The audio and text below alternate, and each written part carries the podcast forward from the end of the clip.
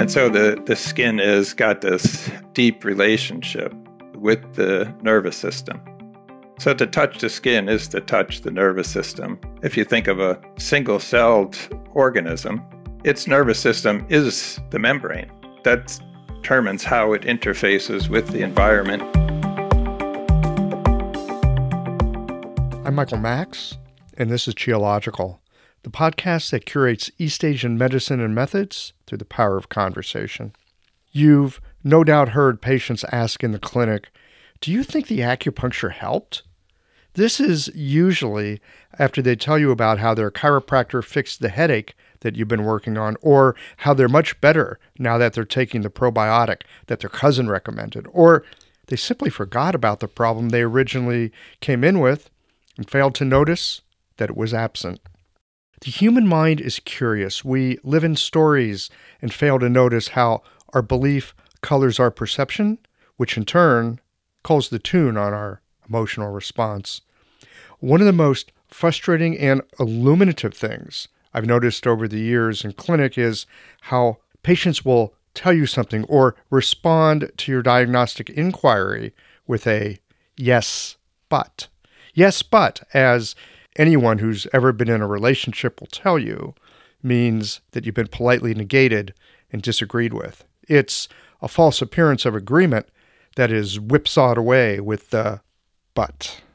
I know that I, and perhaps you too, have used this in an attempt to persuade a patient that your treatments have been effective, that it's not the onions and the socks, but the herbs you prescribed that made a difference. It's not the supplement that they read about on their Facebook group that's making a difference in their headaches, but it's a change that is more likely related to the acupuncture that you've been providing. Yes, but it's dismissive. And that will always cause a bit of a rift in any rapport that you manage to create. So try this. Yes, and.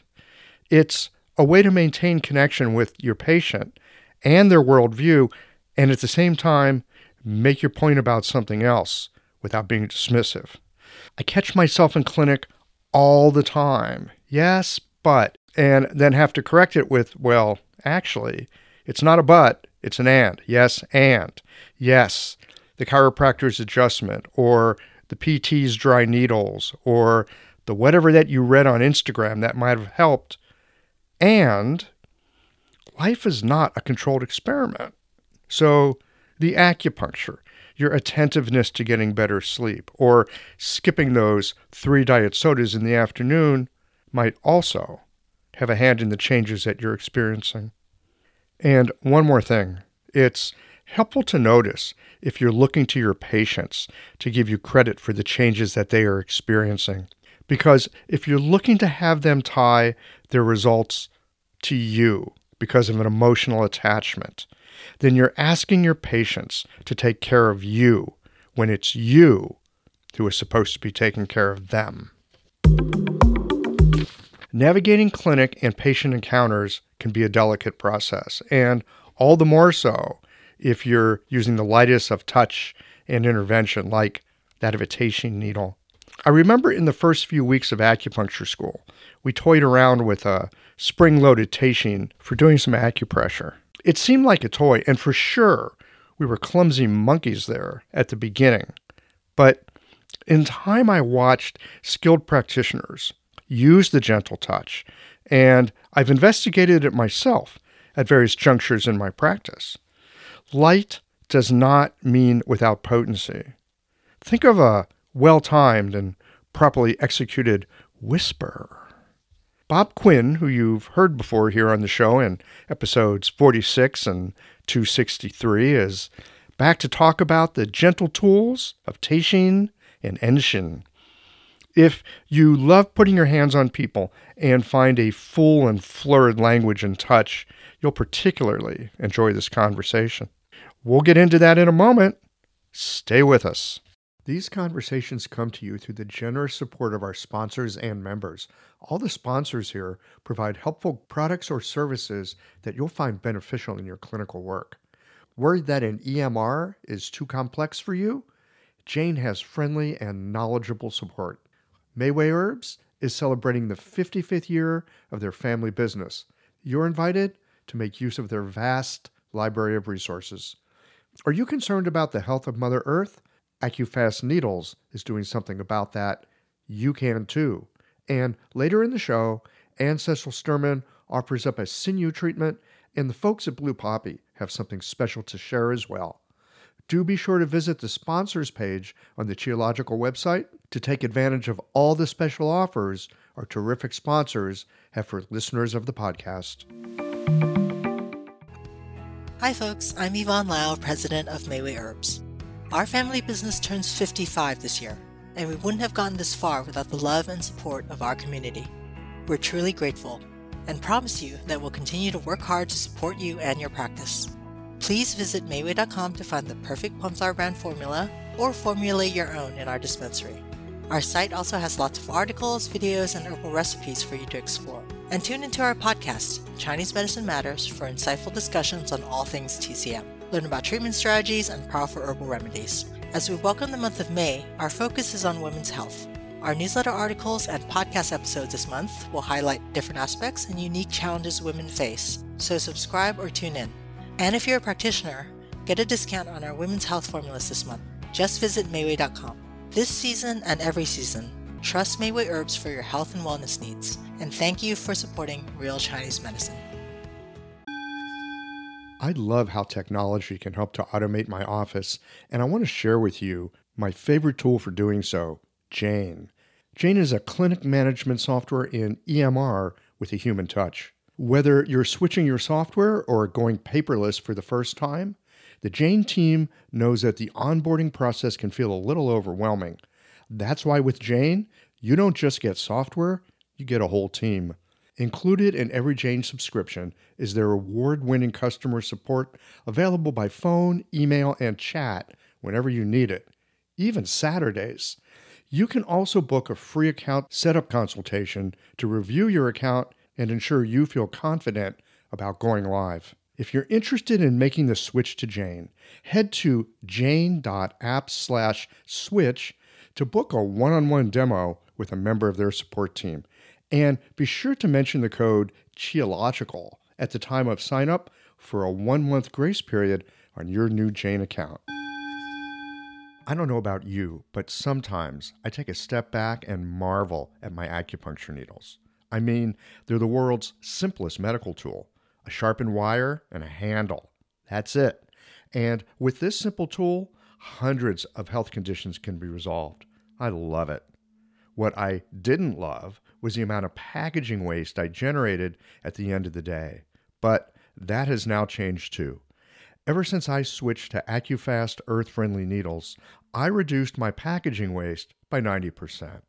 Not only are they a great needle, but the folks at AccuFast plant a tree for every two boxes of needles I use in the clinic. By switching to AccuFast needles, you'll be helping patients, planting trees, and joining a community of practitioners changing the world. Like our simple needle, being a part of the solution, it's simple too. Visit accufastneedles.com slash qiological to learn how.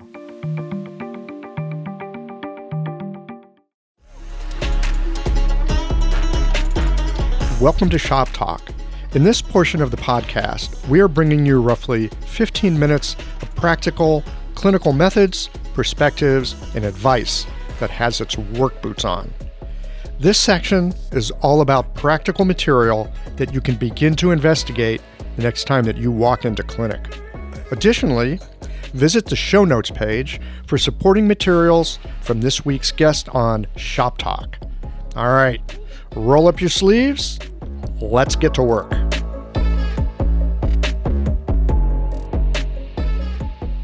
Hey, welcome, um, Qiological listeners, to this edition of Shop Talk uh, where we're going to be discussing uh, upcoming uh, Sa'am acupuncture class. We have with us uh, Ji Ling Lin, uh, one of our colleagues down in uh, Southern California and Ventura. Uh, Ji Ling, uh, do you mind introducing yourself and letting us know a little bit about yourself? Yeah. Hi, Qiological friends. I'm Ling Ji Ling, or just Ji Ling for short, and I'm an acupuncturist, herbalist, and yoga teacher down here in Ventura, California, right by the ocean. And I just had the pleasure of interviewing Toby cross interviewing Toby for a different podcast. Uh, I chat with different herbalists every month for the Mountain Rose Herbs podcast uh, called Herbal Radio, a section uh, called Tea Talks with Jiling. So I'm happy to be here again with you, Toby. All right. Um, is there any questions you want to ask me about this upcoming Sa'am class? Sure do. First off, what is the um, acupuncture and how does it work? Okay. Uh, so Sa'am acupuncture is a 400 year old uh, Korean monastic tradition. Um, it, the, the name Sa'am is the name of a wandering monk that developed this tradition 400 years ago in Korea.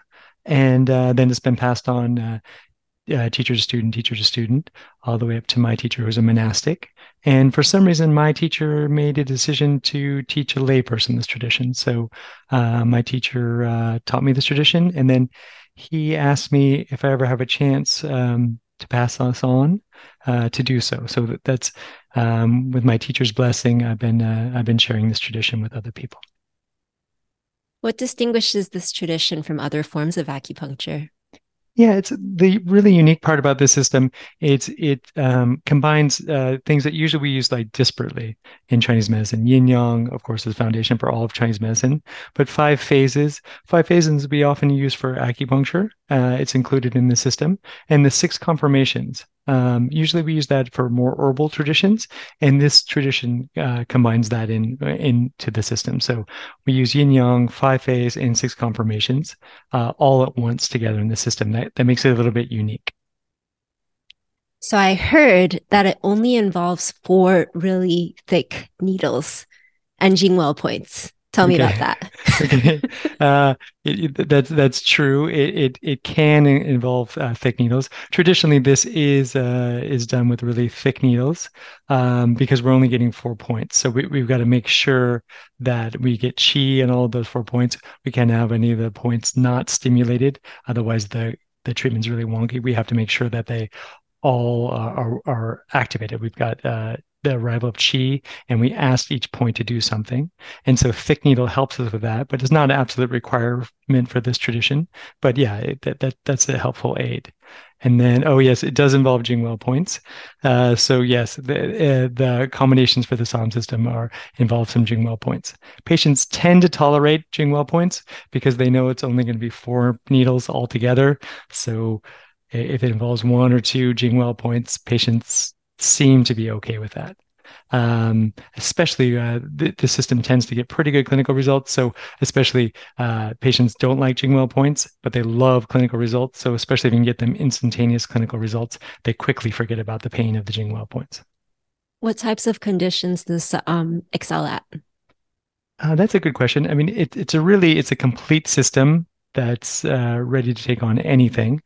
For me, yeah, the, the whole range of conditions usually we see for medicine and especially Chinese medicine, uh, pain conditions, infertility conditions, common cold, every everything. You know the, the Sa'am system is designed to be a complete system because monastics really needed it. This is a wandering monks tradition so uh, the monks would treat themselves quite a bit because uh, they had no shelter and they weren't sure about food and things like that. So they would often have to be able to treat themselves basically any condition that came up. And then as part of their vows, right, they they they want to help all beings. So any people that they would run across with any type of condition, this acupuncture was designed to be able to help them as well. So with only four points, is it a style where you put it in, leave it in there for 20 minutes, take off, come back, or how does that part work? Yeah, uh, it it is a style where when, once you've made your diagnosis, the four point combination just flows from that diagnosis, and then you're done, right? Uh, the, this tradition we don't stimulate again or really add too many more the points. As you get more advanced in the system, there's lots of things that you can uh, you can do to add or take away things. But especially initially learning the system, it's basically you the diagnosis flows into those four points, and then you're and then you're free to go into your next patient. I used to see almost uh, 30 patients a day using the system, and it's it's pretty efficient like that, right? Uh, if you have a really busy clinic, this this can be really helpful. You mentioned to me earlier that to practice um, one does not need to learn another theoretical system. So, what what's what happens during the the training? Yeah, the, the training is is basically so it would be a weekend, a weekend course, and at the end of the weekend course, you have the fundamentals enough to be able to practice the Sa'am system. The really plus you uh, I, concept of this is that acupuncturists come to this and they already know yin yang five phase and six conformation theory they're already steeped in those those traditions so basically we spend the entire weekend just combining them into the system. So there's nothing new to learn. You already know yin yang, you already know five phase, you always you already know six conformation theory. We just combine this and then use it. Uh, the monastic training itself is takes a lot of time because the, the monks don't know they don't have any background in uh, Chinese medicine. So we have to start off what is yin yang, what is five phase, what is six conformation, and then put it together with uh, clinicians. Quickly they can do this, especially clinicians that have been practicing 30, 40 years. They quickly pick this up um, because they, they're already so familiar with these systems. And then new students, I think uh, they really like this because they learn all these separate ideas in school. And then, wow, they can combine all those, those concepts together in one system. So it's, yeah, it's, it's sort of rewarding for, for both camps. Are there particular differences in diagnostics with the Sa'am tradition? There's there's a little bit of peculiarities uh, about the Sa'am system, but it, it's a it's a big observation uh, system. So, like my teacher, he didn't check pulse or tongue or anything like that. He would just observe the patient very meticulously, very carefully, and then uh, and then get to work and immediately start putting points in. So.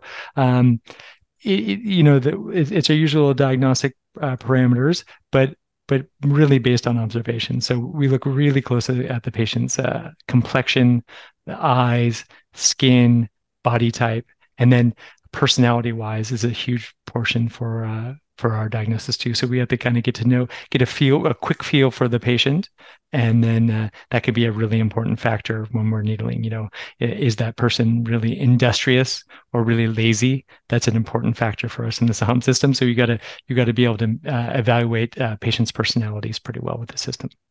So with the personality evaluation, does that tie into like elemental constitution? Type of diagnosis? Yes. Uh, so that uh, again for the for the weekend, we we put that all into the yin yang five phase and six conformation theory. So for example, I, I just said like you know someone that's really industrious and someone who's really lazy. Maybe we can split those two and then and talk about it.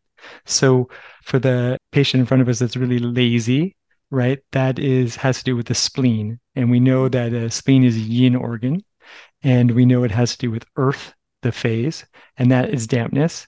And then it also has to do with uh, taiyin, which is dampness. So it's yin, wet, and wet. This makes everything really heavy, boggy, and everything like that. That patient is just really lazy, would, would really like to be a couch potato. And uh, for the Sa'am system, we we pair uh, based on Suwen 24, we pair the um, the channel is a little bit different than we're used to. Uh, we pair it by conformation. So Tai Yin is paired with Yang Ming. This is right out of uh, Suwen 24. So the spleen, uh, being Yin and double damp, is paired with the Yang large intestine, which is metal, which is has to do with dryness, and Yang Ming, which has to do with dryness. So you can see uh, th- these are totally uh, polar opposites with qualities. So th- that uh, that metal and really dry person's always going doing projects and doing a whole bunch of things like that. So we need to get a sense about them uh, when we treat them you know what what qualities they're manifesting.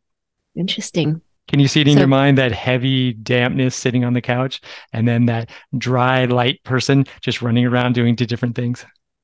So then with that four point combination would you be bringing in an li points for the spleen presenting person Jiling, you maybe don't even need to go to this class. Yes, that's exactly right. So uh, we have we have two different uh, possibilities there. So it, let's say we exam we the patient in front of us we decide there's spleen excess that they're just lazy, they're watching Netflix all the time, and they're not going out looking for a job or anything. They're just uh, at home eating sweets and watching Netflix. Okay, you can see this patient in your mind, right? So we we have so that's spleen excess relative to this large intestine deficiency. So we have two options there. We can drain that spleen excess so that they become in balance again and they can go out and get a job and get really active and start doing things. Or this tradition really uh, thinks this is a much better idea. Instead of draining the spleen, we supplement the large intestine. And as that comes up, they get those qualities too. Again, the spleen isn't wrong, it's just imbalanced. So the fact that it's excess, if we can just uh, supplement the counterbalancing aspect to it, then that just resolves the condition. And the patient ends up much stronger because we're actually adding something into their system. And then and then that gap closes. So then they can whatever situation they find themselves in they need to relax. They can because they have that spleen excess or that that spleen quality there. And we've added this new large intestine uh, quality into their body. So if they do need to go out and get a job, they do need to go out and do something, be really active and start projects and things like that, they can because they have that quality. When these two qualities are equal, then you can manifest whatever you need in the given situation. The problem is if you're spleen excess and you really do need to go out and get that job, you can't. You just don't have the qualities to, to that that dry lightness and and starting projects. You just don't have that energy, so you, you can't manifest it even though it's desperately needed. So, would the tonifying or draining be primarily based on point selection then rather than needling technique? That's where the uh, needling technique is part of it, but that's where the four points come in. Mm. So let's say, let's continue with our example. So mm. the, the patient in front of you is that spleen excess patient. So mm. they're heavy, they're wet, they're unmotivated to do anything. So You've diagnosed that. So then the Sa'am system uses the four point combinations to supplement the large intestine to deal with that. So how we do that is we want to, um, and, and, all this theory is, is right out of the Nanjing, chapter 69, uh, difficulty 69, difficulty 72, and, and difficulty 74, I believe, gives all the logic for this. But we're already so familiar with this with our Chinese medicine training. But so we want to make some yang metal. So what we want to do is we want to shut off the two the checks on the yang metal, which is fire, right? And we want to supplement uh, the aspect that makes earth in the body. Do you remember what that is? Is it, has been a long time since your Chinese medicine training, or what? Yeah. so that would be the earth point on the metal, which would be is that yeah, that's that's exactly right. Earth is going to make metal, and fire yeah. is going to check metal. So we want to really supplement the two points that are going to help us with that. So. Yeah. Yeah, so I, I won't uh, quiz you anymore, but so large intestine, ele- oh, you, you already got it. Yes, large intestine 11, we would supplement, right? Why would we supplement that? Because that's Earth. Right. The yeah. Earth point on the yang metal channel. So yeah. we'd supplement that to make some more metal on that channel. And then the fire point you would drain on the metal channel? Yeah, on the metal channel and the fire point on the fire channel itself, the young fire channel. So let's stay with large intestine. So we would go down. Do you remember what the fire point is on the large intestine channel? Uh, further. Uh, this point. Uh, no, five. Okay, no, no problem. Again, because usually we do, we don't use this uh, don't think like this. Yeah, but but then yeah. Uh, once I mean once you have this, and we just use these parts of it too, so it, it's a pretty straightforward uh, combination. You know that you you just get used to over and over again this pattern. But so it's Li five, right? So we uh-huh. drain that uh-huh. because we want to take that fire check off of the metal channel.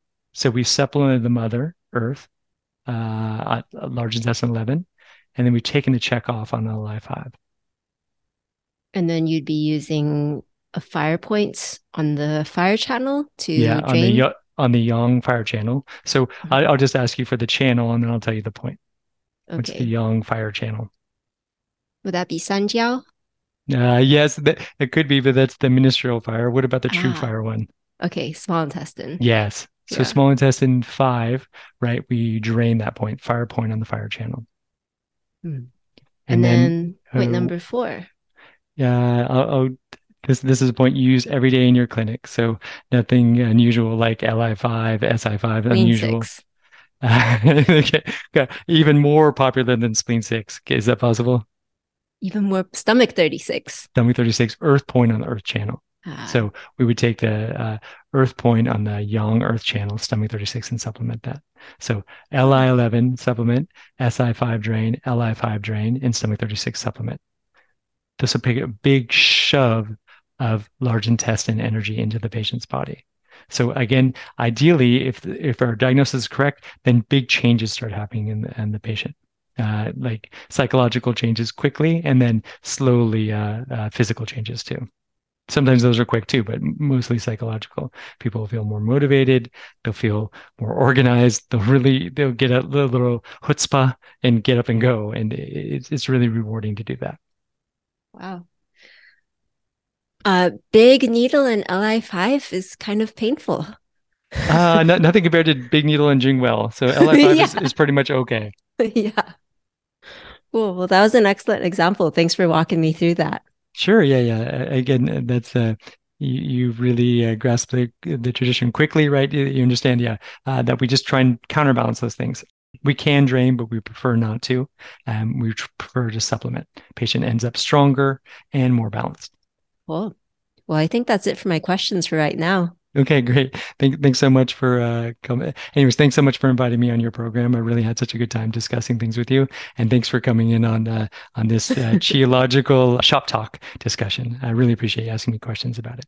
Oh yeah, thanks so much, Toby, for sharing. And bye, Qiological folks. Qiological family, take good care. Okay. All right. Bye, everybody.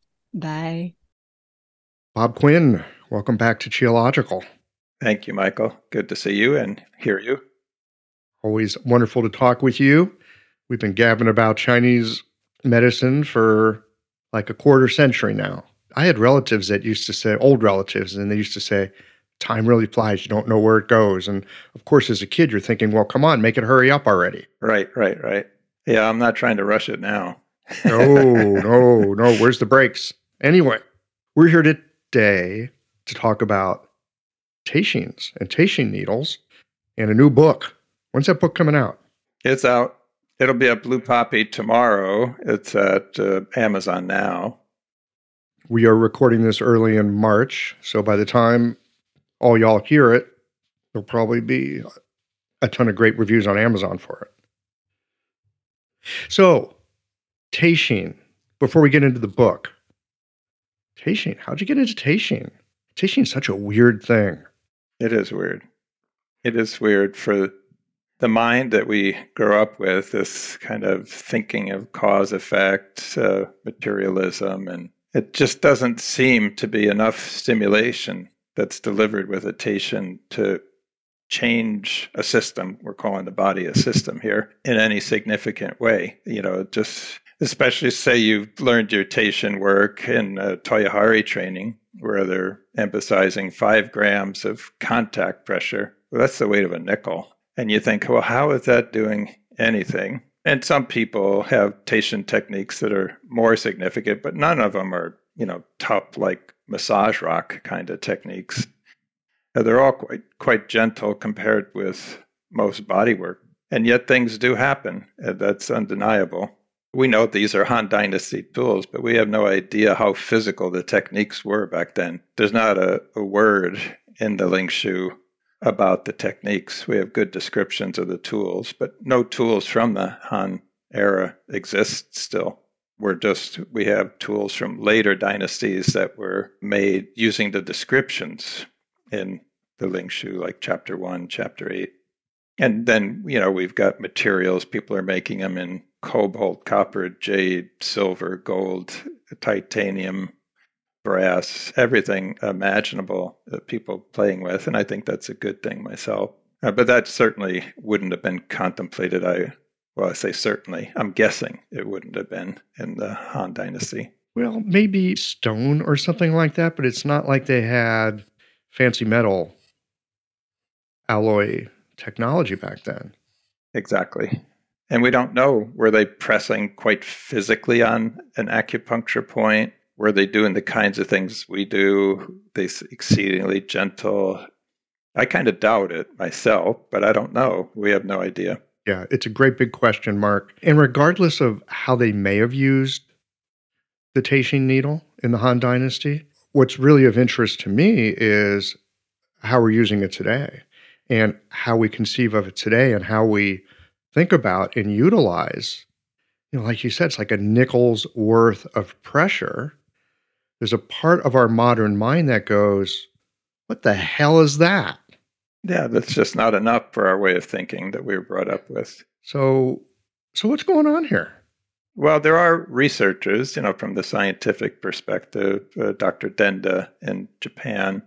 There are some neurologists on with TED Talks talking about this kind of evolving now, the skin science. And uh, Thomas, uh, Dr. Thomas Wernicke, he was the first with the Shonishin book. He goes through, I don't know, maybe five, six, seven different kinds of receptors that we know are in the skin. Some respond to stronger pressure, some very light, some to rhythmic pressure, some to stroking, and so on. So there's all kinds of equipment in our skin to pick up various types of information from the environment.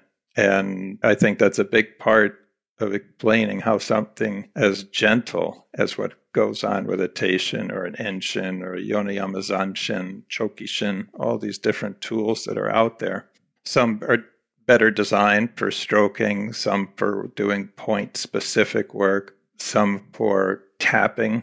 Dr. Baer, who's been discussed, I think, and I think it was it David did a great job of going through some of Dr. Baer's classical thinking. You know, he was doing a, his version of the Mubun style at the end. Mubun style was a popular style a few hundred years ago in Japan, where you had a ebony mallet and a long teishin, and you were tapping in the abdomen. The whole diagnosis happened in the abdomen, the whole treatment happened in the abdomen. Well, people are kind of rediscovering this in the last 20 years, say in Japan. And Dr. Baer's son was studying that. And he would come home from seminars and tell his dad what he's doing. Dr. Baer didn't want to go and do that whole normal way. He was always a rebel. So he developed his own way. So he didn't restrict himself, by the way to abdomen. So this would, we're talking now about an enshin, not so much a teishin, because Dr. Baer, he was tapping on something contact point with the skin was probably like 10 to 15 millimeters across in diameter. So enshin, teishin, for those who are not familiar. Yeah, enshin is the round needle. Now, some of them uh, look like a silver wand with a silver marble on the end of the wand. That's one type. The one I use, we, we call it a dewdrop enshin. So it's got a, a narrow end and a fat end. And the tapping technique we were just describing, this Mubun esque technique, that's done with the narrow end, uh, could be done with a fat end as well, because the fat end in the dewdrop style is not all that fat. And then there's a cross between an enshin and a teishin called an enteishin. And so that's it's still a round needle, but it's just not quite the diameter of an enshin. And then the teishin is like a, a metal toothpick. And most people are using copper or silver or gold, but titanium is easy to find and brass and so on. Uh, they're all out there. Now, you mentioned a TED talk on skin science, and you're also talking about receptors. What are they finding here? Oh, the, the I wish I had the doctor's name. She was talking about research she had uh, done showing that the emotional state, a change in the emotional state, is detectable in the skin before it's detectable in the person's uh, experience you know, it's mind blowing. And then the Japanese doctor Dr. Denda, and you you can read a whole. Just go to you know Google Scholar and put in skin science, Dr. Denda, D E N D A. You'll get to a whole paper, not even just the abstract. And people call the gut the second brain, right? Well, he's calling the skin the third brain. And making the argument, many people do this. I've heard this from people in say the visceral community, craniosacral community, that there are three tissue types in an embryo that develops into the central nervous system. That's the same tissue type that develops into the skin. And so the, the skin has got this deep relationship with the nervous system. So to touch the skin is to touch the nervous system. If you think of a single celled organism, its nervous system is the membrane. That's determines how it interfaces with the environment. Is this a noxious influence I need to move away from? Is this food I need to move towards? Uh, is this something just like me and I can go together with them, uh, that sort of thing. This is determined from uh, you know the the cell wall, cell membrane, and so I think we've given short shrift to our skin for a long time. We need something like that to explain how could the Teishin possibly be as successful as it is. It's interesting to hear about the science. You know, of course, being a Westerner and growing up in this culture, we it's impossible to get away from it. We can learn a second language of East Asian medicine, look through those lenses, look through those perspectives, but it's and we might even be fluent with it, but it's not our mother tongue, so to speak. So having something like this skin science alongside it's so funny. I mean, I've been doing this stuff for 25 years now. And there's a part of my brain that says, hey, I can ignore everything Western because it actually doesn't apply here. But at the same time, I can't ignore it that far. You know, it's just uh, just because of the, the way I'm wired. And so hearing about this is really fascinating. And it makes me wonder about all the other subtle influences with our skin that we might not be paying attention to, but have a dramatic effect. Yeah, for instance, I don't know if you're aware of him, Ryan Drum. I don't even know if he's still alive. I, th- I think he is. He's a major figure in the North American herbal community. Brilliant guy, PhD, I think, in botany. You know, taught at UCLA, taught at Western Washington, and uh, famous marine biologist. But he made the argument that you know we're naked or nearly naked creatures brushing up against plants all the while. And we were getting microdosed through our skin with all kinds of plant chemicals that once you're thoroughly clothed, you look at me now, I got three layers on my upper body and you know, I could go through a whole bunch of plants and nothing's going to get on my skin. But that we have this intimate relationship was his argument with the plant world, and we're always exchanging uh, information. And uh, so is another argument for just how sensitive the skin is to subtle stimuli, because certainly that was not a massive dose of plant chemicals, right? And whether he's right in that uh, belief or not, I don't know, but it's an interesting idea. So, yeah, the skin becomes uh, just an unexamined element of our anatomy uh, that becomes crucial to investigate more closely if you're looking for a scientific understanding of how the heck could this teishin work at just doing so little of anything. Yeah, and I, I want to say up front, although I'm, i wrote a book about it, I make no claim uh, to mastery. You know, when I teach, I tell people I'm sharing my studentship. I've seen people who are really good. We were talking about Dr. Bear; he was unbelievably good. But I've seen others who are, are really good, even some, you know, North Americans and uh, I'm just fascinated by it. I don't think I I had great hands for strong massage, you know, strong shiatsu, strong traditional Thai massage. It took me forever to switch my hands over to hands that could do this kind of work. It was probably a 10 year long project, but I was driven. I just was. Uh, now, we've talked before my interest in dreams. This path was told to me in dreams, so I felt like I had to do it. Had to do it. I, it sounds to me like you were invited to do it and you took the universe up on the invitation.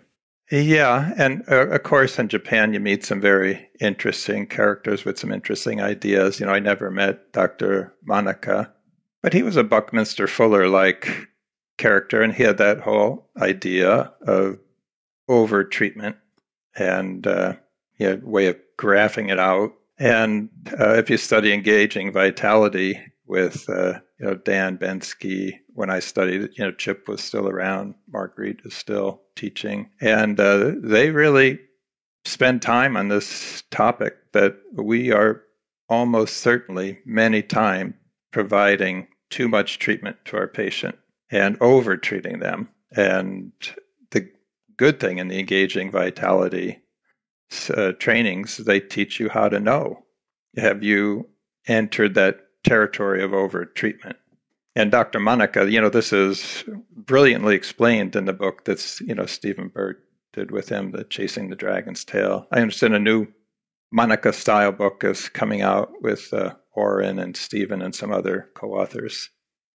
Now, yes, the engaging vitality teaches ways of, of sensing subtle subtle palpation, su- subtle motion, sensing so that you, that you can tell if you've developed that sensitivity. You talk about your hands. It took you ten years to switch from strong shiatsu to more gentle. I have found with the engaging vitality, it's not just a shift in my hands. It's a shift in my pacing, in my breathing, in my capacity to pay attention. There are days where days I feel like I can uh, I can catch it, and other days where I just feel like dead wood. Those are the days you do a lot of moxa. Yeah, I can't really do moxa because my lungs are sensitive. I have to do other things. But you know, I mean, yeah, we all have a fallback that, that we can use. I just want to put a pin in over treatment with this. Um, I came across a set of um, stone. I guess you could say they're enshins. That's the shape. A friend of mine in Taiwan gave them to me. And I'd forgotten that I had them. And some weeks ago, I found them.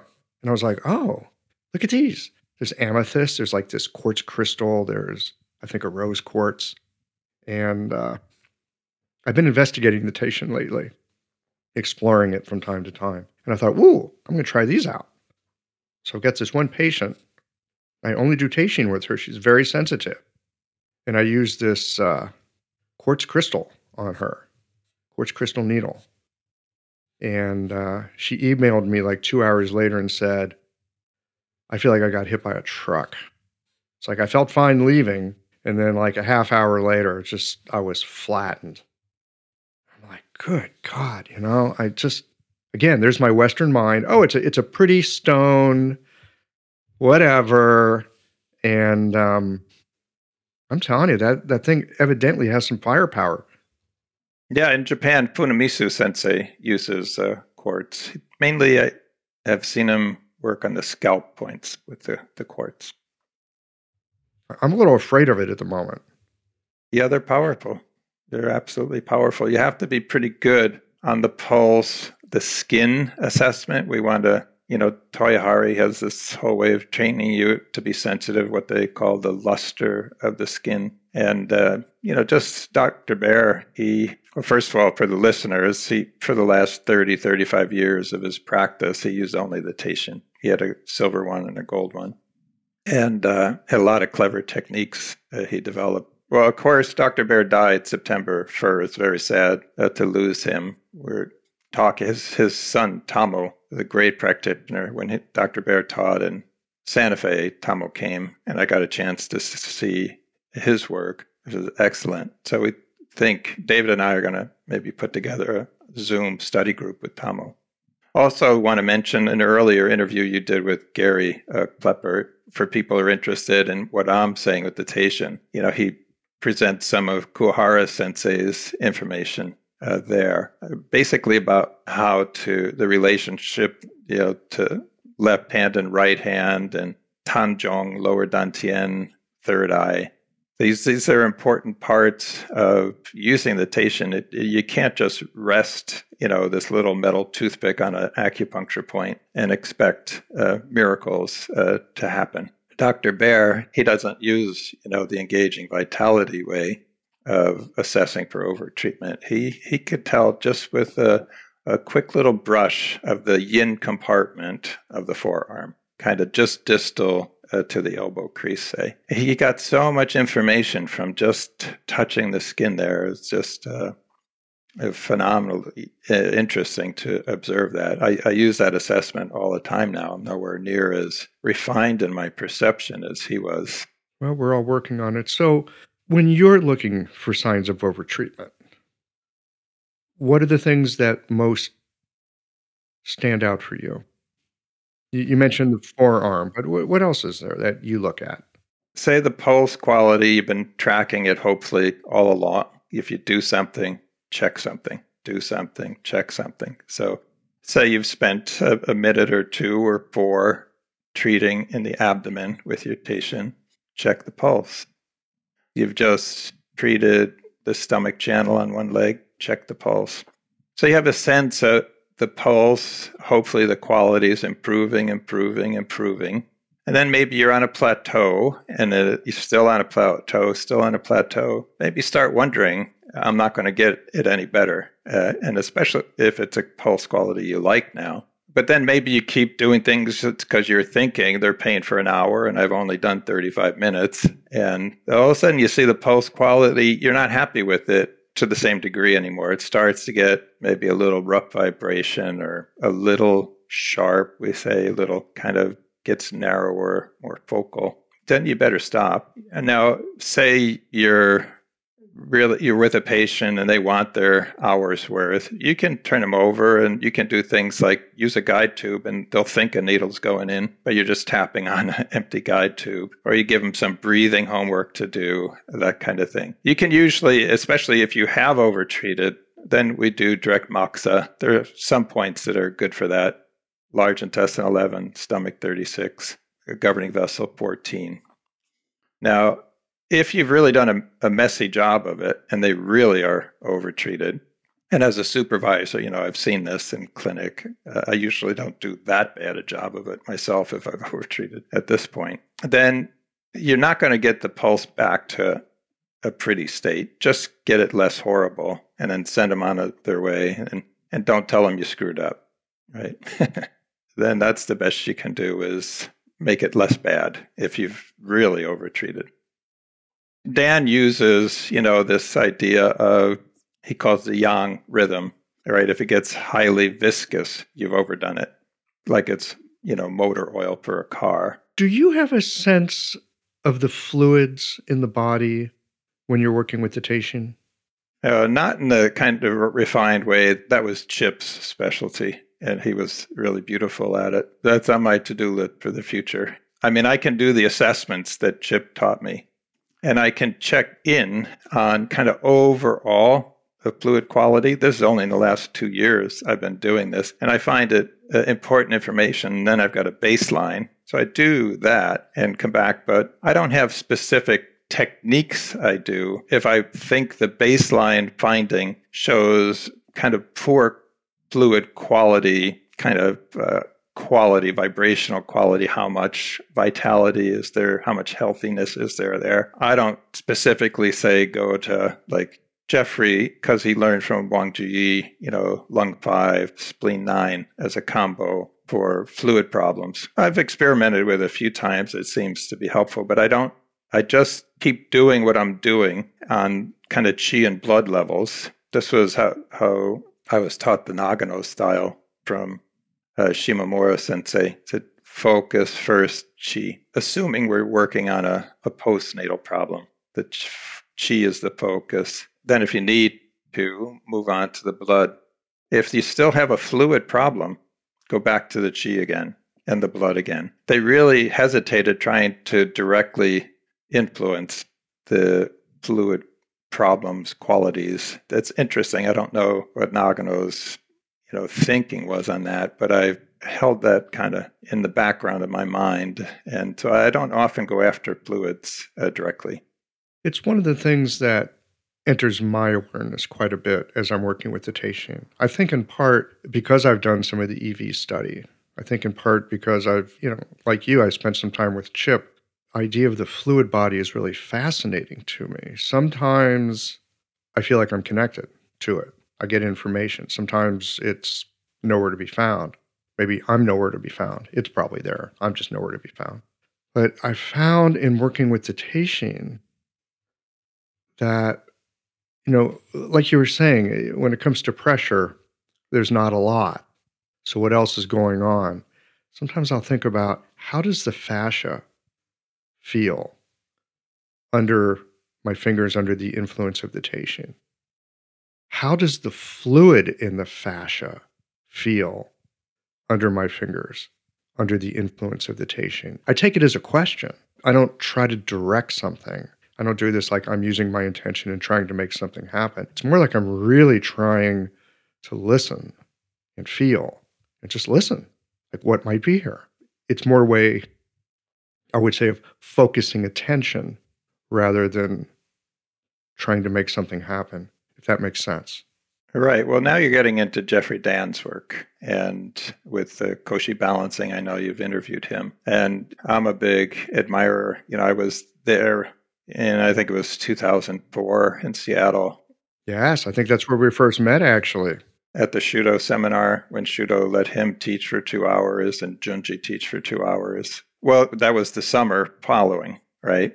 And uh, we had that place with the big windows everywhere. I don't know exactly where we were but uh, yeah, that was the first time Jeffrey had a full two days to explain the whole Koshi concept. But if I could just describe his needle, his Teishin or Enshin technique, uh, and this was actually invented in my living room in Portland. I had given Jeffrey, he came to teach. You know, I have a seminar hosting company, Portland Traditional Japanese Medicine Seminars. He came to teach. We hosted him eight times. Jeffrey always sold out the crowd. And so I had just given him a Teishin only technique. Maybe I used Moxa too. I can't remember. And maybe there was a little body work in there. That I don't remember either, but no needles. And he was fascinated. So just when he treated me, you know, moments later, then this just technique appeared out of the ethers. It reminds me, Buckminster Fuller, people said oh, he invented so many things. He said, I always had the feeling that it there was a metaphysical mustiness about things that I they had been invented long before but forgotten. He was just kind of bringing them back into the public awareness. I like that phrase, a metaphysical mustiness. So what Jeffrey does, let's say with the enshin or an enteishin, it's perfect. Say you're at gallbladder 27, 28 area inside the ASIS, and maybe for comfort's sake, the patient's knee is up, so they're on their back, and you start to sink, say you find a tight point, uh, gallbladder 27 or 28, and you start to sink down slowly. So you actually are pressing. It's not five grams anymore. It's however much pressure you need to actually advance down to get to that roughly superficial fascial layer. And there you're talking about listening to the fluid. That's this, of course, Chinese uh, character ting, which is key for all the Teishin techniques. We're listening, we're tissue listening. You advance this this enteishin. You could do it with an enshin, you can do it with a Teishin. And once you get to the layer that needs to be worked, there'll be sort of a, a shearing that you, it'll feel as if your patient is pulled in a certain direction, and that direction will change. It'll feel like you're going all corkscrewy uh, through but the Teishin actually still stays on the same spot on the skin, but you're moving subtly around. And so that could, for people who are listening to us discuss this, that might be an easier technique to get started with because I'll tell you, I don't have an easy time working at five grams pressure. I did the whole Toyohari training twice. I recommend it to everyone. You know, Dan, Brenda, Zoe, Marty, they're excellent teachers. It's well thought out program and it's a real challenge. You can, of course, you know, make your hand artificially light, and but you're going to accomplish it in a way that ruins the cheek communication. You'll be too tight in your shoulder or elbow. You're just artificially trying to get to five grams. You're not doing anything as a technique that's helpful to the patient. You have to be honest. What can you actually accomplish with your hand? So I'm probably in that, you know, eight to 11 grams most of the time of contact pressure. If I'm doing Jeffrey's technique, of course, it becomes much more than that. Well, it makes me wonder here how how supple is your nervous system that you could exert five grams of pressure being relaxed and attentive. What I'm hearing you say is five grams of pressure actually creates a lot of tension in you being able to supple our own system enough that we can listen. If you're not ready for it, you'll create tension in order to accomplish that lightness. So better for me, and I had a dream to tell me this, by the way. And it, you know, dreams always speak in the uh, language of symbols. Uh, and so in the dream, I go to Institute for Traditional Medicine and I ask for 44 gauge needles, and I can see them on the shelf right behind the shopkeeper, and they won't give them to me. They'll give me 42 gauge needles.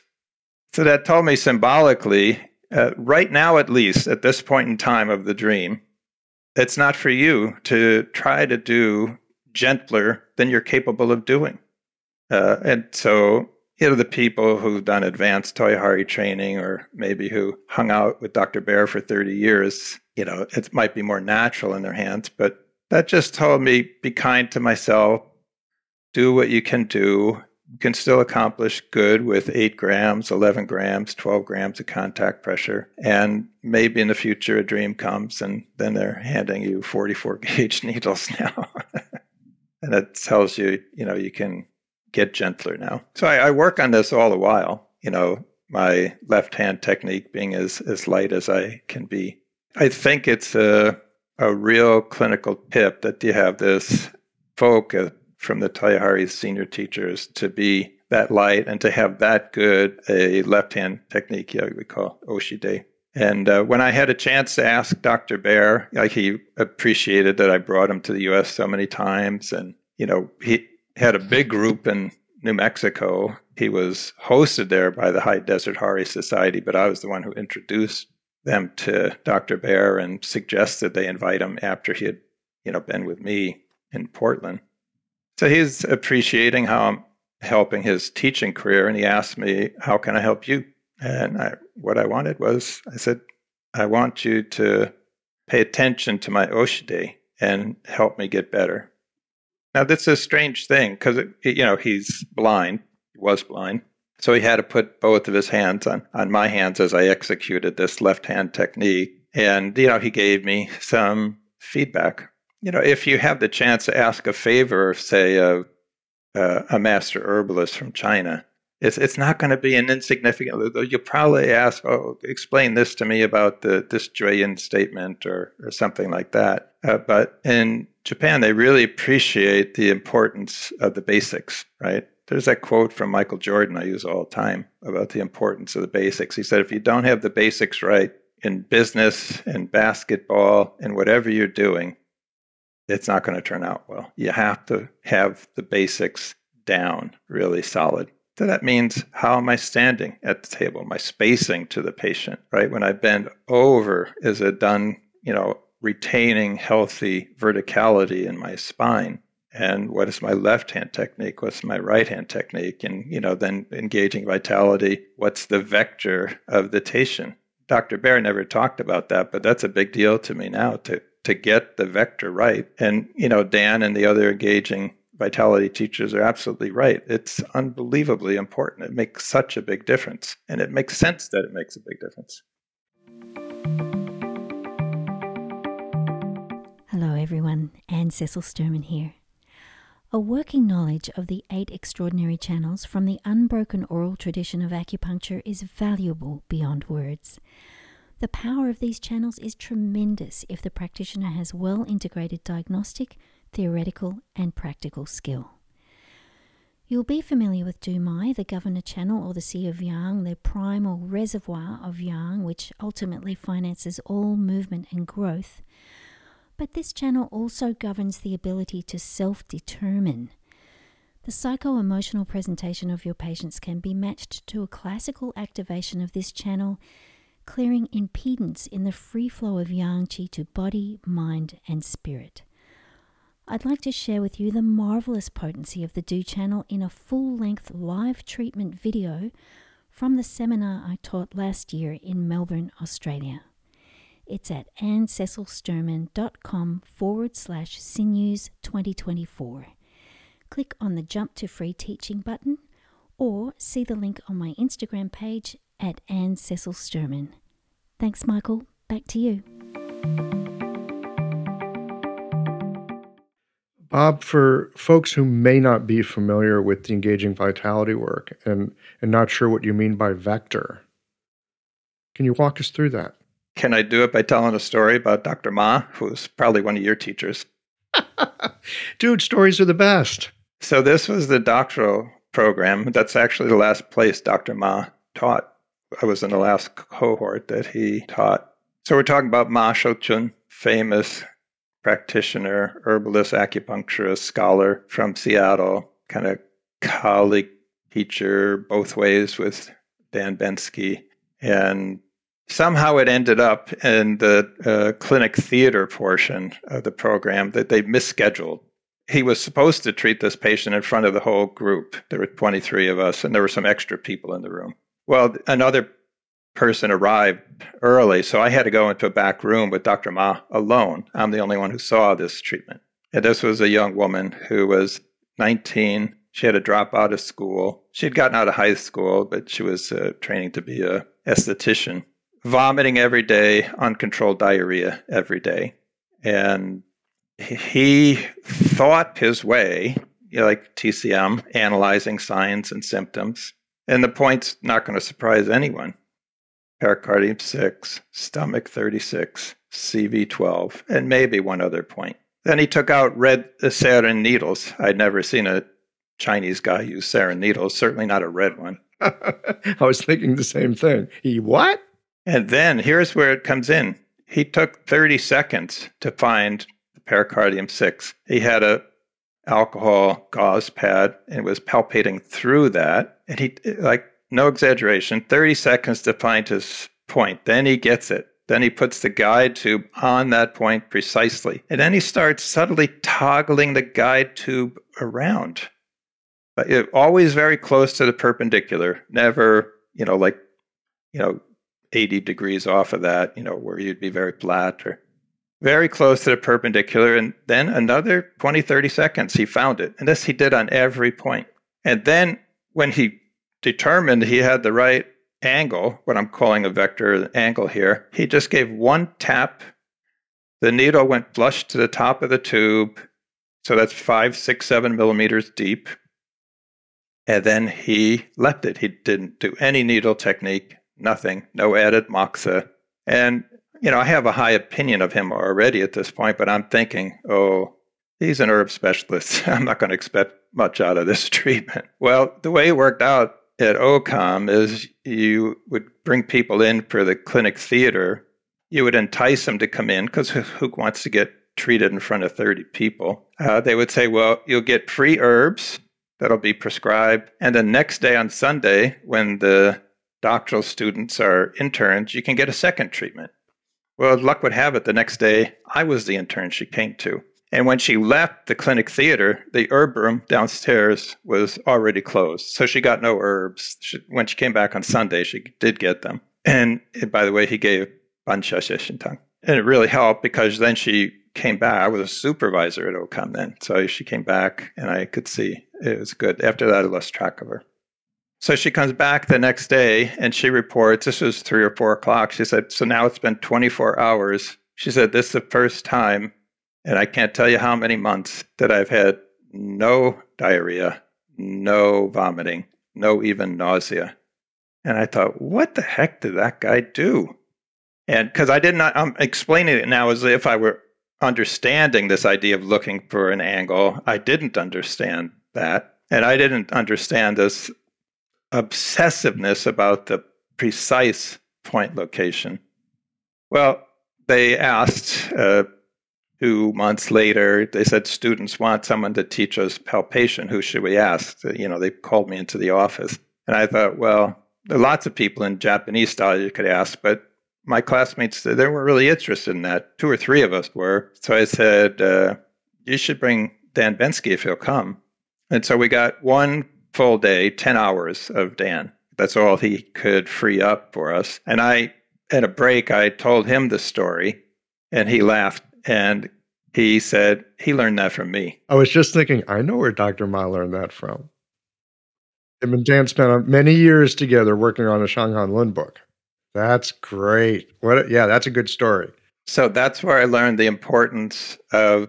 Now think of two ships leaving London or England somewhere, and they're coming to North America, and they're only say three degrees difference in heading maybe one of them ends up in New York City, the other one ends up in Port of Miami. You know, over time, three degrees makes a big difference. So it's our bias that says that it's not that big a deal if the teishin is, you know, absolutely perpendicular or two degrees off the perpendicular. That's just a bias. We don't have any information to support that whatsoever.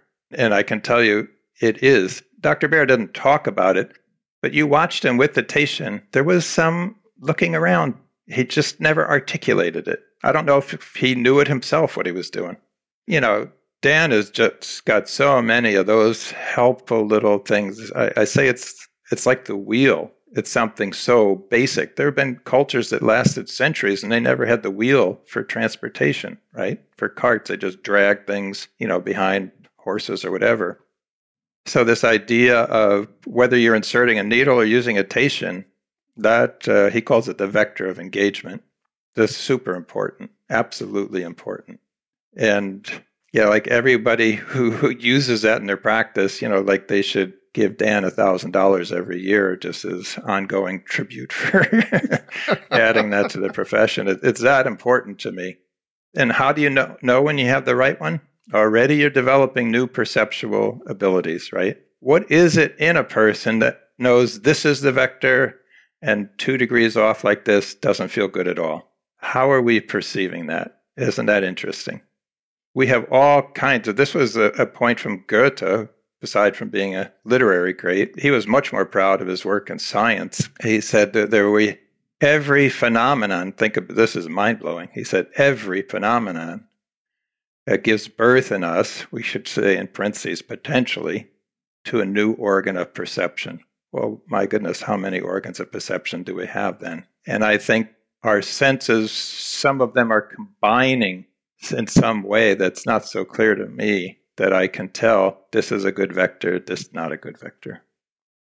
I, I'm thinking back to earlier in our conversation, the idea in skin science, as you call it, I want to go look some of this stuff up. Now that's got my interest. Because I remember uh, before I went to acupuncture school being in um, anatomy and physiology. And, you know, you see all the pictures and all these little sensing cells. There's different kinds, all in the skin. And they're all over the place. You also bring it around to take it to something very simple single celled organism. Of course, we're, we're more complex, but in some ways, we're similar. We have an outside membrane, we call it the skin, and it is part of our perceptive system in the world. Absolutely. We're funny critters. We tend to rely on our eyes, you know, being predators. We have these eyes in front. Yeah, Coleridge spoke of the tyranny of the eye. Thank you. That really puts a pin in it, no pun intended. Yeah, I feel in some way that our senses, vision in particular, but all the senses, depending on how you use them, they will open a certain world to you and they will blind you to everything else.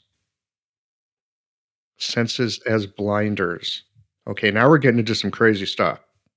But that makes sense to me, Bob. That actually makes a kind of sense that our senses and our percept our sensorium is blending in a certain kind of way. Yeah, then let me mention another uh, guy, Michael d'Agro. He's a big name in the North American shiatsu world, practices Upper Peninsula, uh, Michigan. Background also as a therapist, psychotherapist. I sat in on two days of his classes, and the, the whole importance of what we're doing with our awareness came home in terms of space, spatial awareness. And uh, this changed everything for us probably six years ago.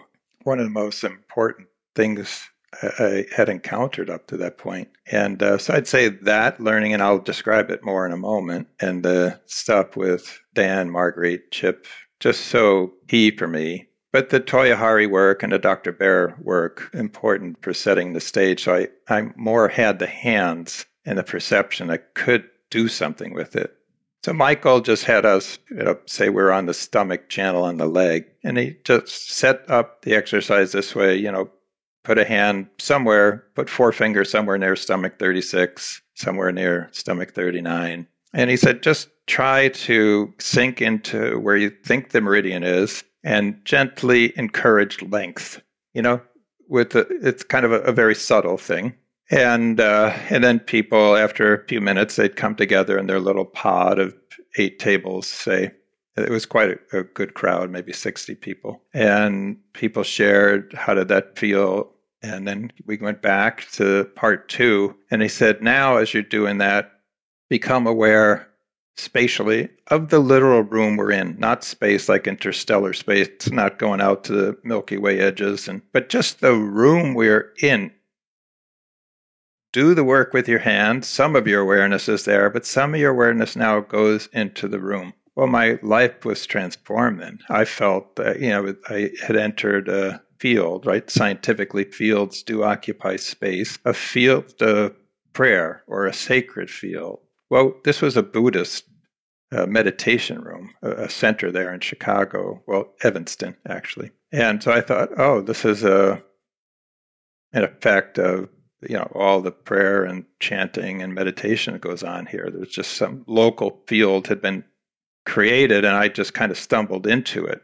Well, nobody else in the whole room had any experience like I did. I felt like a kind of like an idiot trying to put this idea out there and there was just like no resonance coming back to me. And i thought what's going on? And i still was explaining to myself that it was a function of the actual space i was in. Well i come back to you know portland the nunm clinic. Well there's no buddhist practices going on in those intern treatment rooms.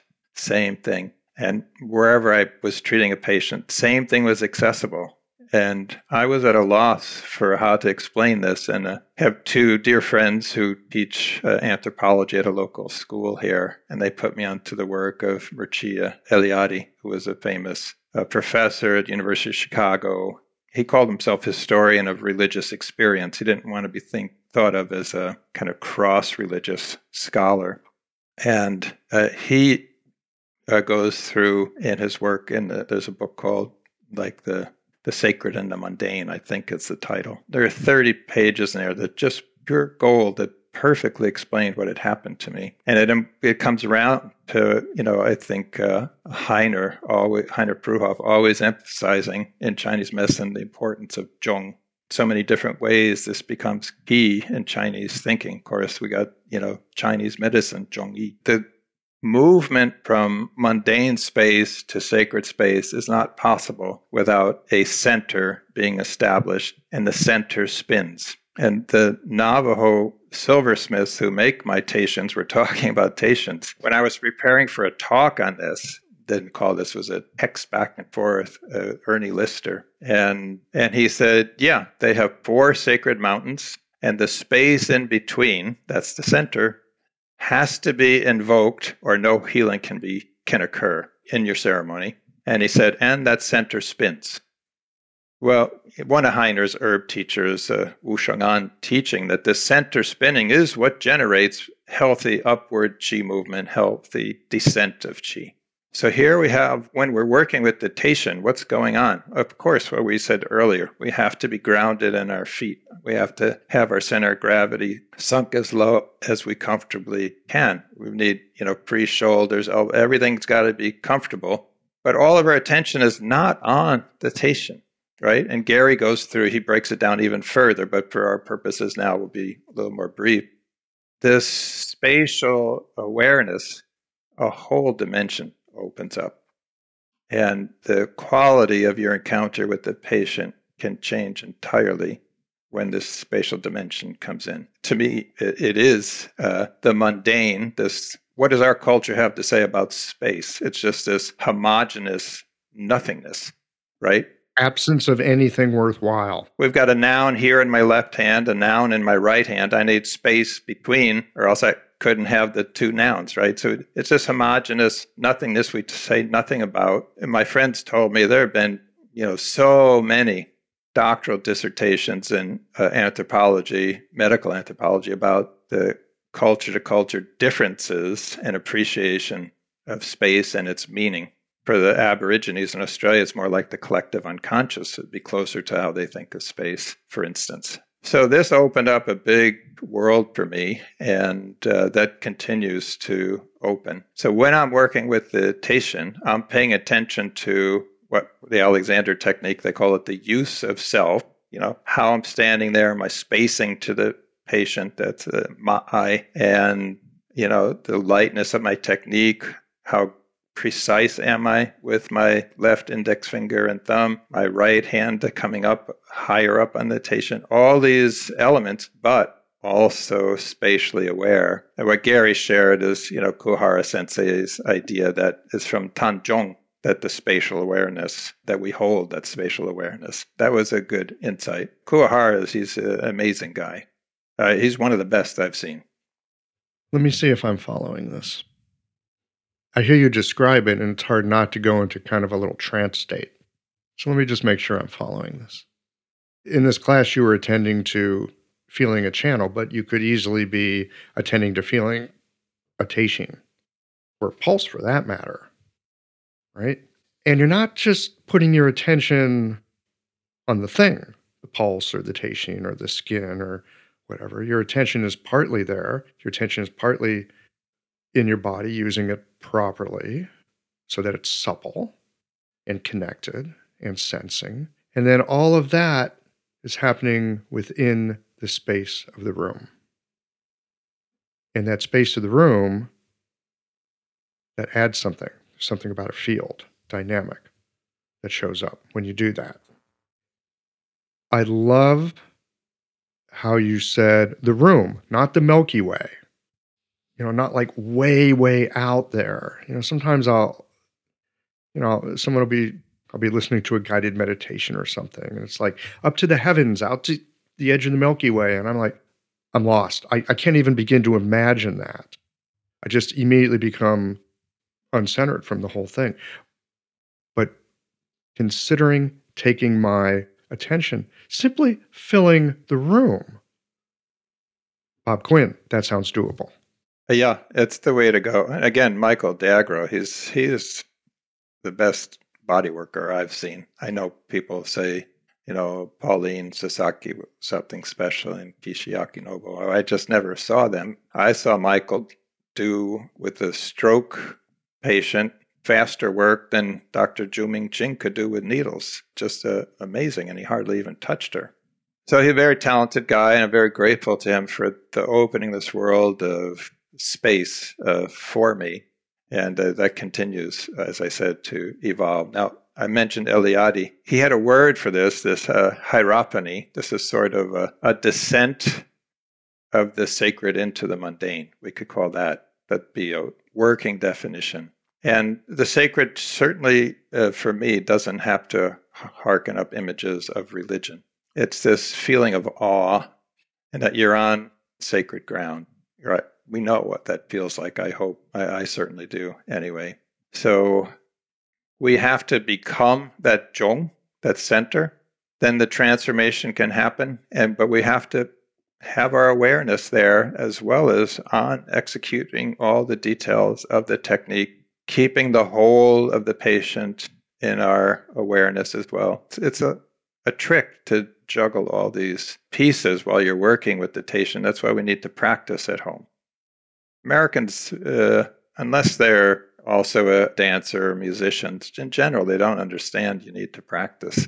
Uh, and it, in Japan, most of those students there, they do understand you need to practice when you get home. Practice your moxa technique, your teishin technique, your needle technique. I don't know if it's still there in China, but it used to be. Dr. Zhu told us when I, I studied with him for 10 months, you know, he was a great scalp acupuncture. He's still alive, but I don't think he practices now. He said no one had any money in China, and he said even if you had had money, there was nothing to buy. Uh, so they just sat in their dorm room every night, two, three hours, practicing needle techniques on each other. That's how you get good. I remember practicing needle technique when I was first in acupuncture school. You know, you start with oranges and graduate to uh, yourself and then your students and the unfortunate members of your uh, immediate family.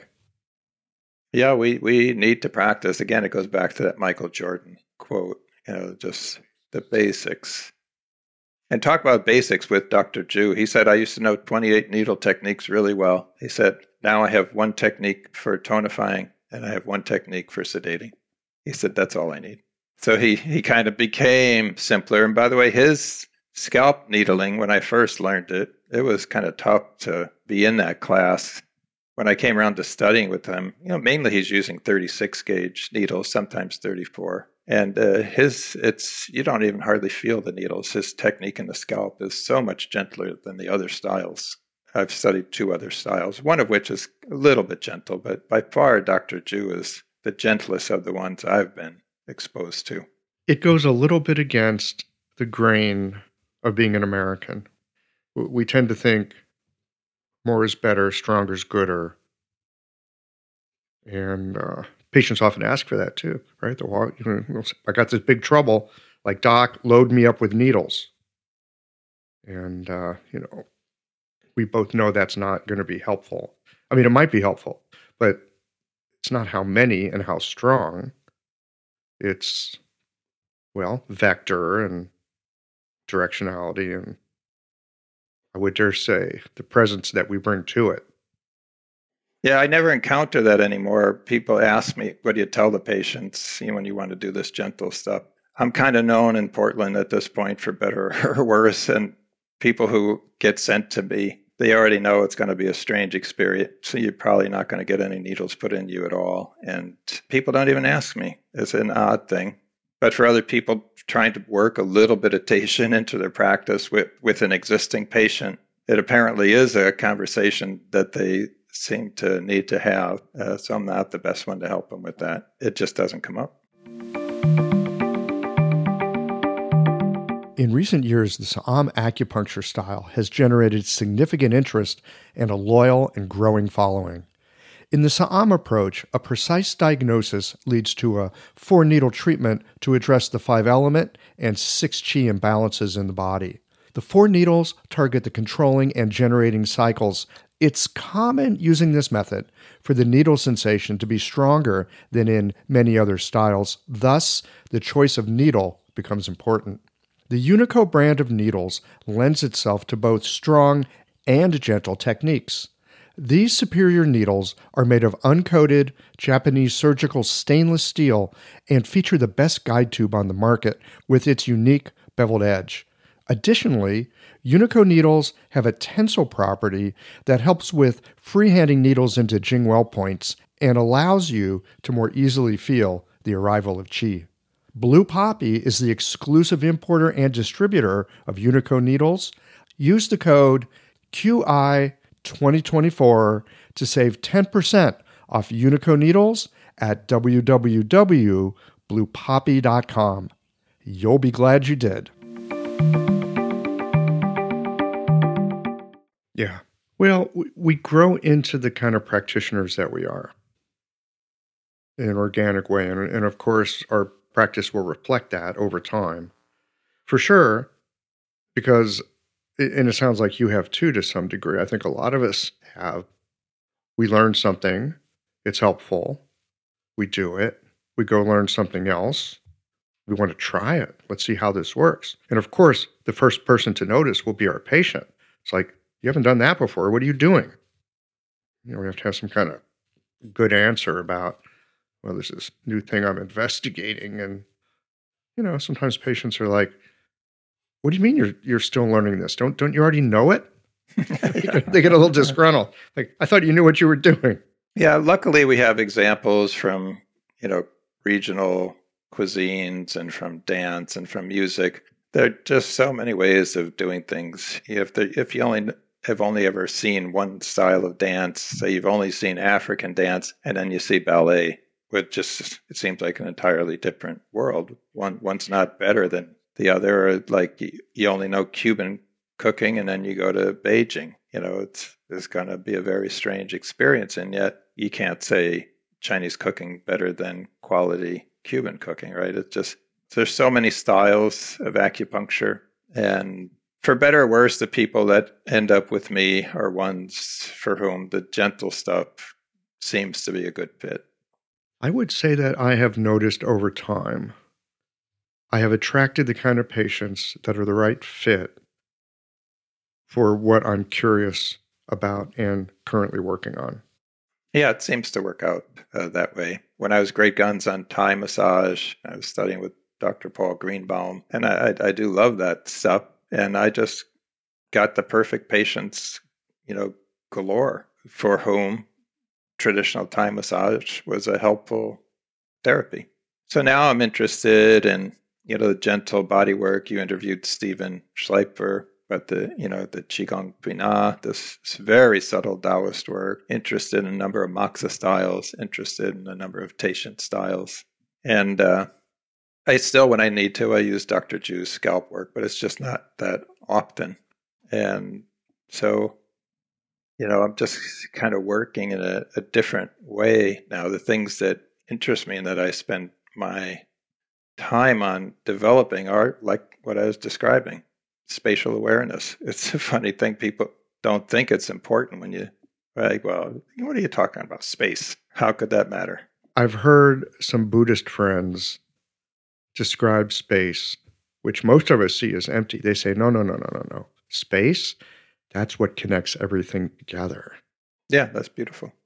You know, Stephen, one of his uh, teachers, maintained why why do the Taoist hermits why are they out in the mountains and not out in the flat desert? It's that they in their self cultivation practices they need that vast space ahead of them. You know, you can be on the edge of a mountain and you see this landscape in front of you. They are using in their cultivation practices that space.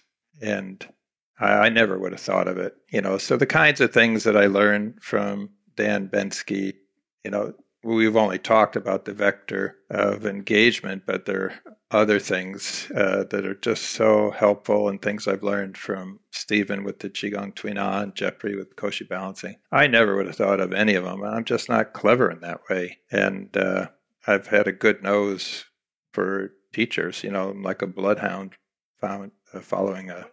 You know, there's that, but it sounds like you have also found your own way with certain things. How do I know this is true? Number one, you just told me about the experience of finding sacred space by simply inhabiting the room that you're in. That's not small. No, but that's exactly what Michael was telling. What's interesting to me, and if I reflect on it, is that in a room of 60 people, one person got it. What were they doing? And maybe they just didn't believe him that it was going to be important, or they got confused. What does he mean? I thought he was pretty darn clear in his description of what he wanted us to do. My suspicion with epiphanies like that is that there's already something that you've been working on. You don't come to it blank. There's already something that's been gestating. There's already something you've been noodling on. And this simply quickens it. It rhymes with something you already know. It's like, oh, right, that, yeah. That's right. There it is. There's a funny thing there. A year and a half or two before that, I was just signing off on someone's capstone. I had just been a reader, I wasn't the advisor. And it was focused on pain, some aspect of pain treatment. And the student, she asked me a, a last minute question. It was no longer, she wasn't going to make any additions to her work. As I said, I was just signing off on it. I remember what I said. I don't even remember the question. I said, I'm not even convinced we understand time and space properly. And failing that kind of basic understanding, I think any opinion I give you is unlikely to be uh, worth anything. Uh, you know, we've got to have the basics understood. Well, lo and behold, I, I say that, and then a year, year and a half later, whatever it was, I end up with Michael d'Agro, and he opens up. Oh, we haven't even talked about time, but you know, we're talking about space. But could put it together, space time, like Einstein did. Uh, so that got opened up for me. And like I said, that's a, a biggie. Yes. Well, I'm looking forward to uh, investigating that when I walk back into clinic. Okay. That'll be tomorrow morning. And work on this idea of becoming the center yourself so that the hierophany can occur, this descent of the sacred into the mundane. I, I will leave it open as a possibility. Yeah, with all your background at Upaya and that sort of thing, I'm sure you'll pick it up much faster than I did. Who knows? well, anyway, I want to come back to your book for a moment because you just published a book and I wanted to jabber a bit about that. We've already been jabbering here for over an hour. So I just want to come back to the book just to uh, tell us a little bit about it, what people can expect to find in it. It's already out there by the time y'all hear this. Yeah, so I thought of this when I became committed as a student of Dr. Baer's and the possibility of having a practice like his, kind of teishin only. I don't think that's a good idea now, by the way, for most people, but for some people, it'll be a calling. You know, I might have two patients a month where I use needles. Mostly I'm using teishin, Moxa, Qigong Tuina, fascial Sotai. Uh, that, that's something you haven't had an interview on yet, but we could make that happen for you with Hiro Komatsu and other gentle body work. And that's how I'm practicing now. So I started to think of that possibility once I encountered Dr. Baer and saw how effective he was. Yeah, he helped me with my own health in tremendous ways. And, you know, the Toyohari teachers, I understood their hesitancy. They're happy to use teishin for very sensitive patients, but the idea of doing only that I think, as I said a moment ago, I think they're right. It's not good to promote teishin only. Someone will find their way to that on their own if that's their path. But I, there were no books out there really, and uh, so I thought of. I started just writing, you know, some chapters some years ago, and so it's a how-to book. There, I do discuss things like space. I do go into Dr. Baer's work, which would have to be considered a little bit advanced at least. And but mainly it's how do you tonify with the teishin? How do you tonify a point? How do you tonify a region? What if you go with an enshin? How does it change? And I talk about importance of treating hara, importance of treating neck, other things like that come up. The book's uh, only 100 pages, uh, so it's a small how to guide with these philosophical musings that I found important. Uh, and I had a great artist work with me on the book. It's beautiful. The artwork is really beautiful. I try to have, you know, some inspiring quotes uh, throughout. And so it's out there. Other people are working on teishin books as well. A friend in LA, Atsuki Maeda is working on his book, has been for quite a while. It'll be quite different, I'm sure, from mine. And I hope there are 10 more books by the time the next two years go by. Because to me, this is uh, worthy of exploration. Absolutely. And, you know, I want to.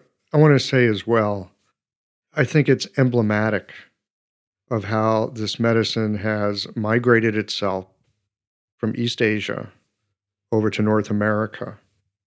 And it's found some solid rooting. Yeah. And I think Dan Bensky is responsible for a lot of that, you know, because he's an osteopath as well, has all that deep experience. There's that and everything he's done, everything he's done with Eastland Press that brought us so much valuable information. For sure. Deep gratitude to to Dan and John O'Connor, who makes Eastland Press really hum. And but the point I was making is that this medicine has entered the lives of people like you. It's entered the lives of people like me, colleagues that we have that we know and respect and we learn from. And it's thriving and it's growing. And you can write a book about it because you have solid experience. And so you have something worth sharing. And increasingly, we're seeing that here in the United States, here in the West, not just the United States other English speaking parts of the world. The medicine grows. I think we're very fortunate. Yeah, it's uh, we're fortunate that long ago the Chinese didn't hold it close to their chest, you know, made it out to Korea. Well, now we don't know if they held it close to their chest or not. The Koreans might have gone in and stole it. You know, they might have thought, who who who are these physical therapists from Korea coming down and stealing our stuff? And the Vietnamese, right? And you know, then it makes it. Uh, I think it was really a Korean monk who brought it to Japan. But for whatever reason, however it happened, the cat's out of the bag.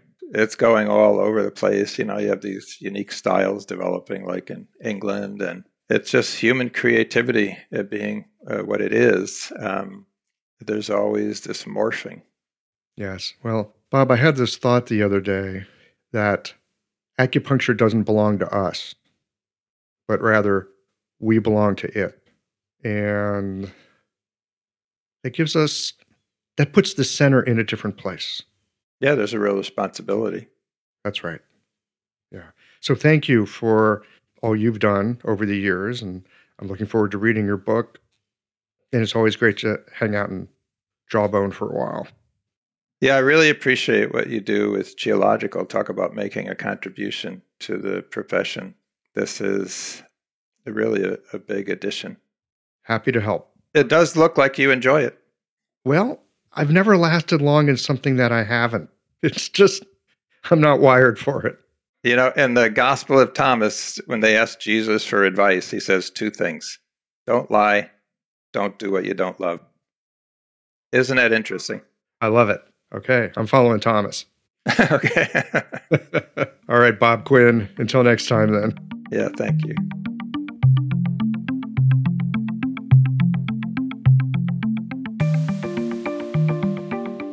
One of the things I discovered over my time working with the Teishin is that there's a lot of activity at the very surface of the body, especially at the place where you contact the fluids that are in the connective tissue of the triple burner. Remember a few years ago, there was a big hoopla about discovering a, air quotes here, new organ, the interstitium. It was a fluid filled aspect of the connective tissue. You know, I'm not sure whether to celebrate or sigh when conventional biomedicine discovers something within Chinese medicine, but uh, I'm getting off track here. What I've wanted to say is that I found that the when it gently touches this fluid matrix. There is a lot of activity, and it's notable if you're attending to it. However, and this is key, if you blow by that layer, then you'll miss the information and the interaction that's possible there. It's not unlike swimming in a river in the summer. You'll find that there are warm and cold currents, and they have a notable delineation. And as is so often the case with our medicine. I think of that great classic of enoughness. You know, the story that you heard as a kid and no doubt read to yours Goldilocks and the Three Bears. It reminds me how important it is to aim at that just right connection and in that just right place. Thanks as always for listening. If you liked this conversation, if you learned something new or found a moment of inspired insight, share the episode with your friends. If you want to support Qiological, there's just one way to do that. It's by going to the website and becoming a member or leaving a one time contribution today. Well, folks, that's it for today. Join us again next Tuesday for another conversation that connects up the voices of our community.